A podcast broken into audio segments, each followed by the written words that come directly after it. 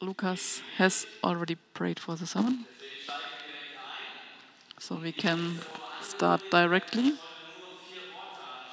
And as I have told last week, we will look at only four words from Romans 1 verse 17, which is the word from Luther and from the Reformation time.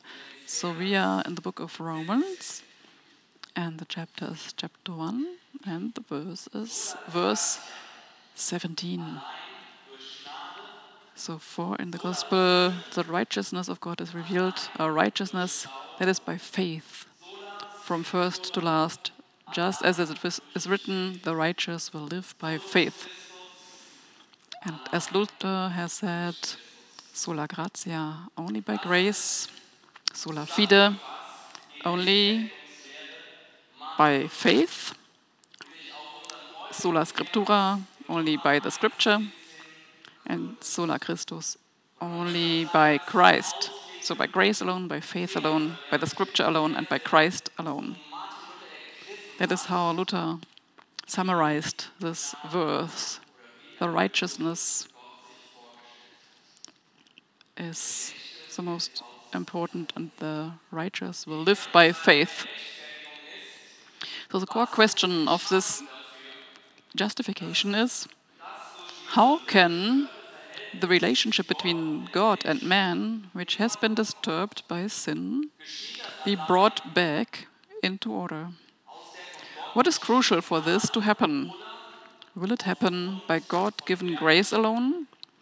Or will it happen because of man's good, work, good works?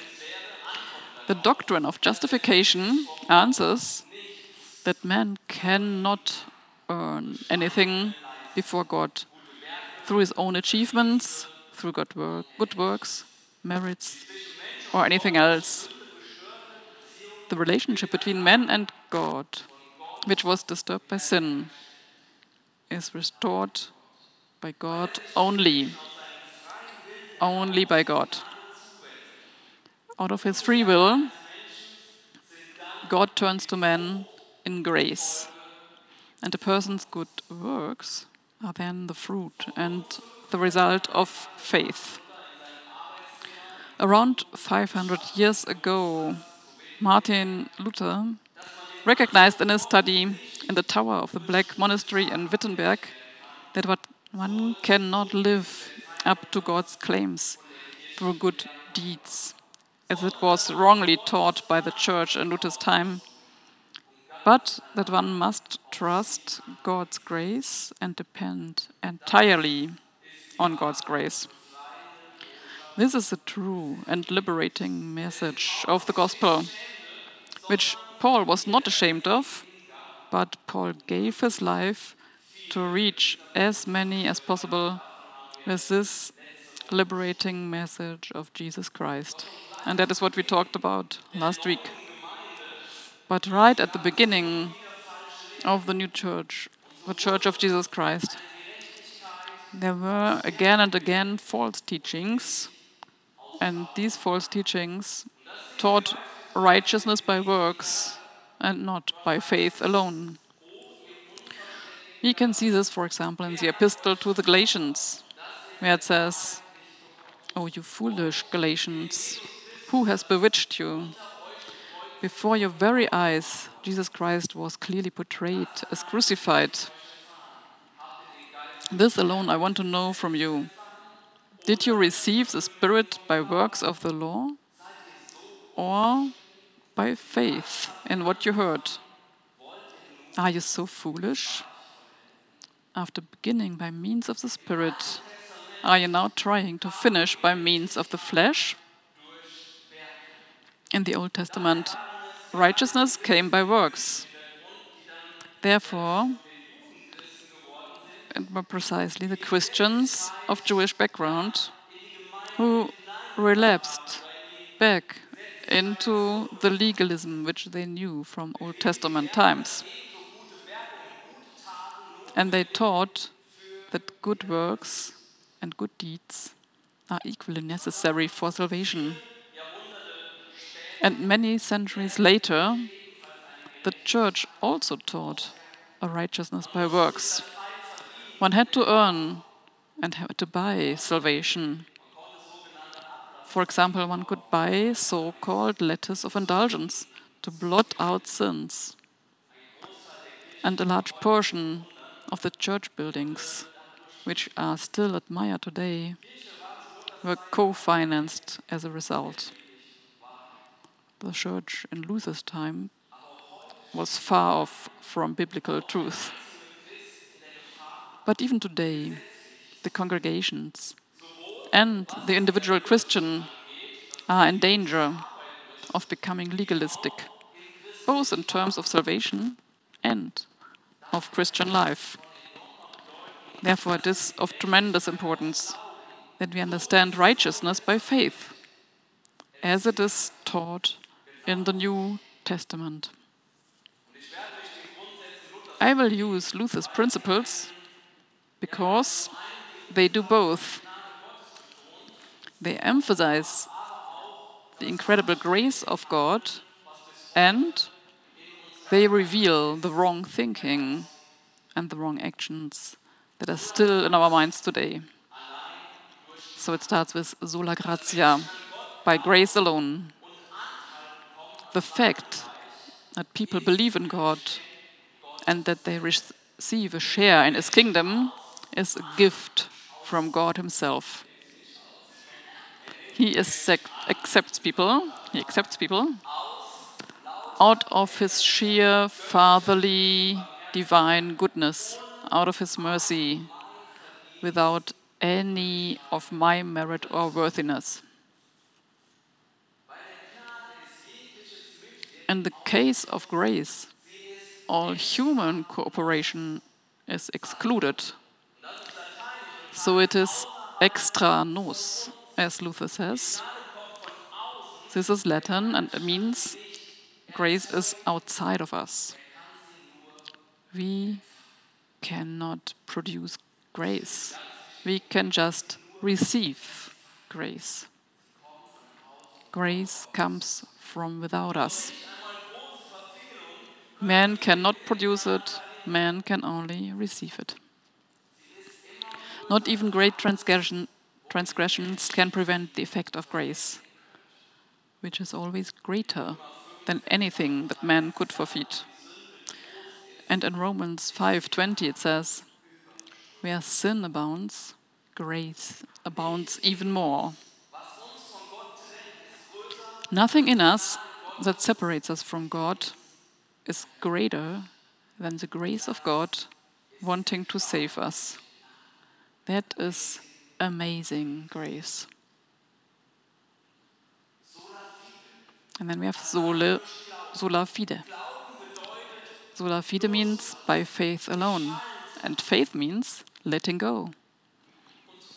Letting go of ourselves and trusting with a steadfast hope that God's promises are true and that they will be fulfilled.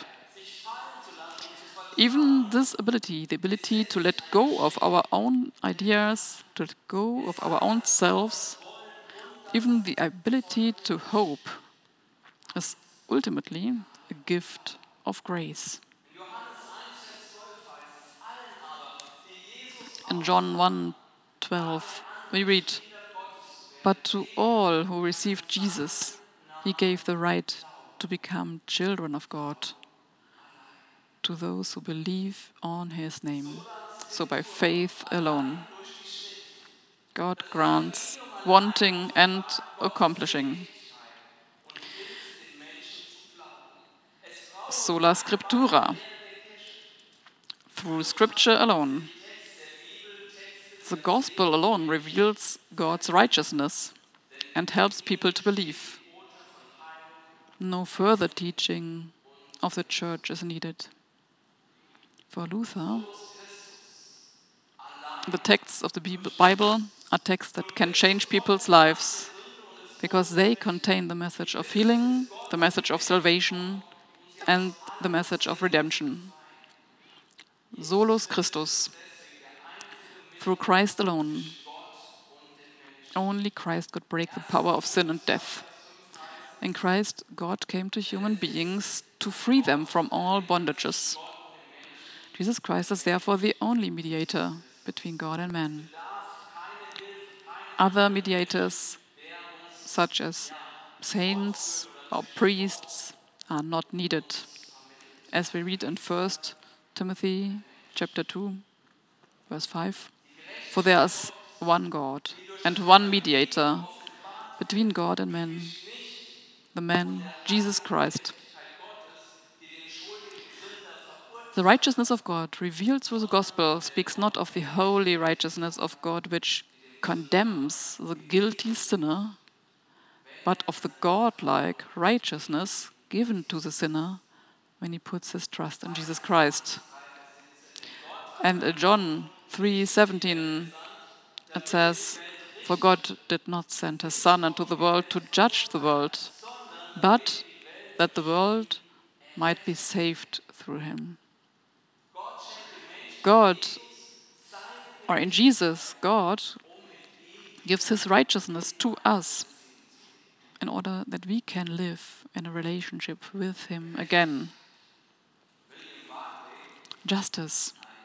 William Barclay, a teacher of the Bible, explains the meaning of the ancient Greek word dikaio with double O. D I K A I O O, which means that I am justified. And all the words derive, this is a word derived from dikaion, which means justice. And he explains that all verbs in Greek ending on this double O always mean to treat or to regard person as something. So when God justifies a sinner, it doesn't mean God looks for any reason in order to prove that the sinner was right. Far from it. It doesn't even mean here that God makes the sinner a good person. It means instead that God treats the sinner as if he had never been a sinner at all, because he puts his righteousness on that person.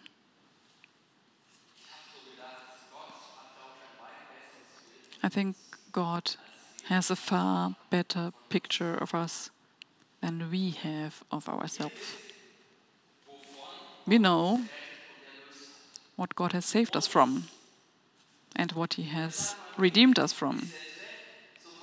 We still see the dirt many times and it shames us. But God has erased our sin it is no longer there for him. He has chosen to forget it completely. We have been washed clean with the precious blood of Jesus Christ. We stand holy and blameless before our Heavenly Father. To God, we are not ex sinners, but we are saints. God is not like the world. He doesn't feel and act like we human beings do. You probably know the saying once a prison inmate, you are always a prison inmate, or in slang, once a con, always a con. Once you've been in prison, you'll always be seen as an ex con, maybe even be titled that way. It doesn't matter if you have changed your life, you are still the one in the eyes of those around you who was in jail. And people may even give you a chance. Yes, even they may try to trust you, but with the people, there rests a rest of mistrust. A rest of mistrust remains against the ex prison inmate.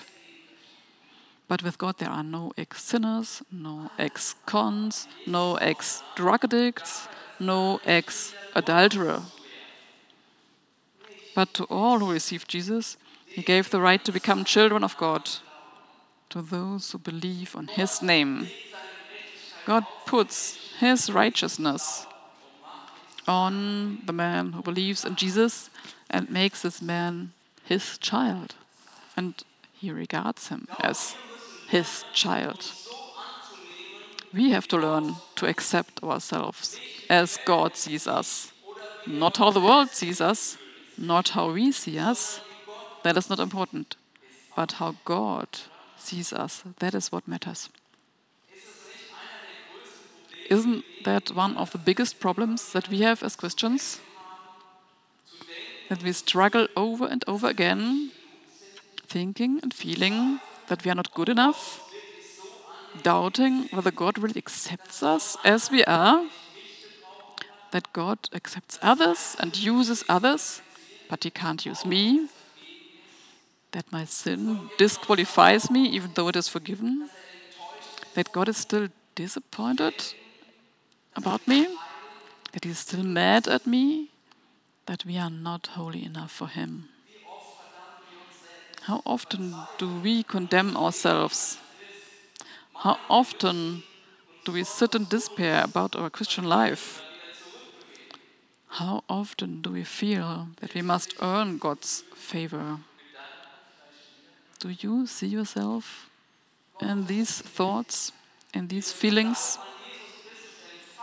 God's righteousness, which you have received through faith in Jesus Christ, tells you this. You are perfect, you are blameless, you are without blemish, you are beautiful, you are useful for God's work, you are capable, and you are qualified for God's calling. God looks at you unconditionally, full of love full of joy and full of enthusiasm. Take it, that's the truth.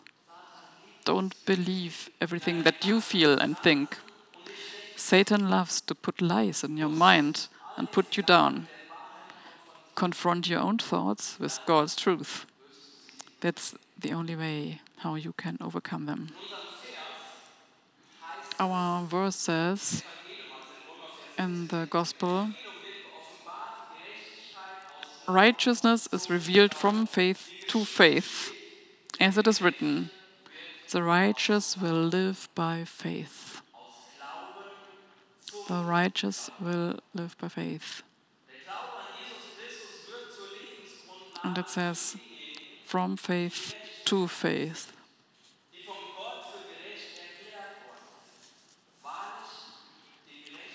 Faith in Jesus Christ becomes the foundation of those who are justified.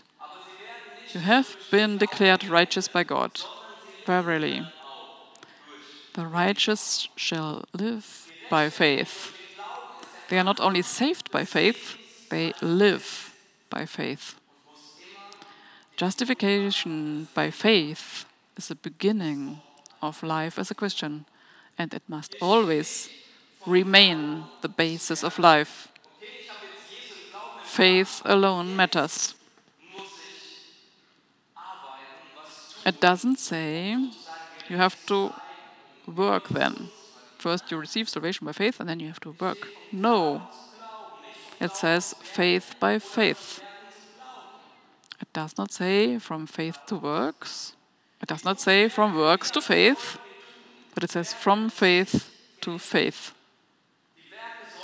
the works we do as believers will not make us more righteous. The works should be a fruit of faith, just a natural fruit. If we live by faith in Jesus and have a living relationship with Him, then good works will naturally arise from this faith. There is no other way.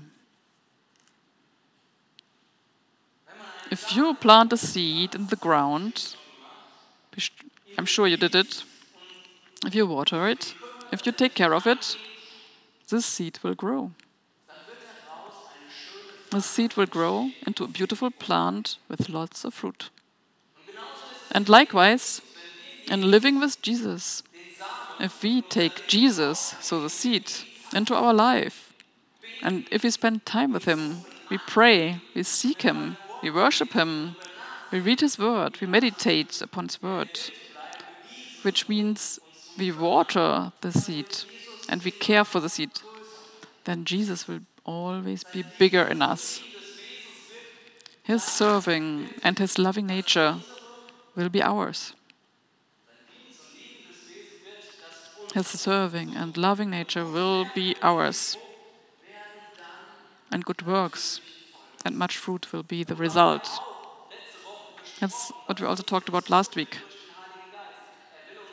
By the Holy Spirit, Jesus wants to fill us completely and he wants to work through us. When he is in us and fills us completely, then we will automatically do good works. So, in the church, in the congregation, there's never a lack of good works or cooperation, but rather there's only a lack of faith. Faith is the start, faith is the way, and faith is the goal. The righteous will live by faith. Sola fide, by faith alone. Because Latin, I like it. One more Latin word. Soli Deo Gloria. What does it mean? Some of you know. Soli Deo Gloria. Glory to God alone. Amen.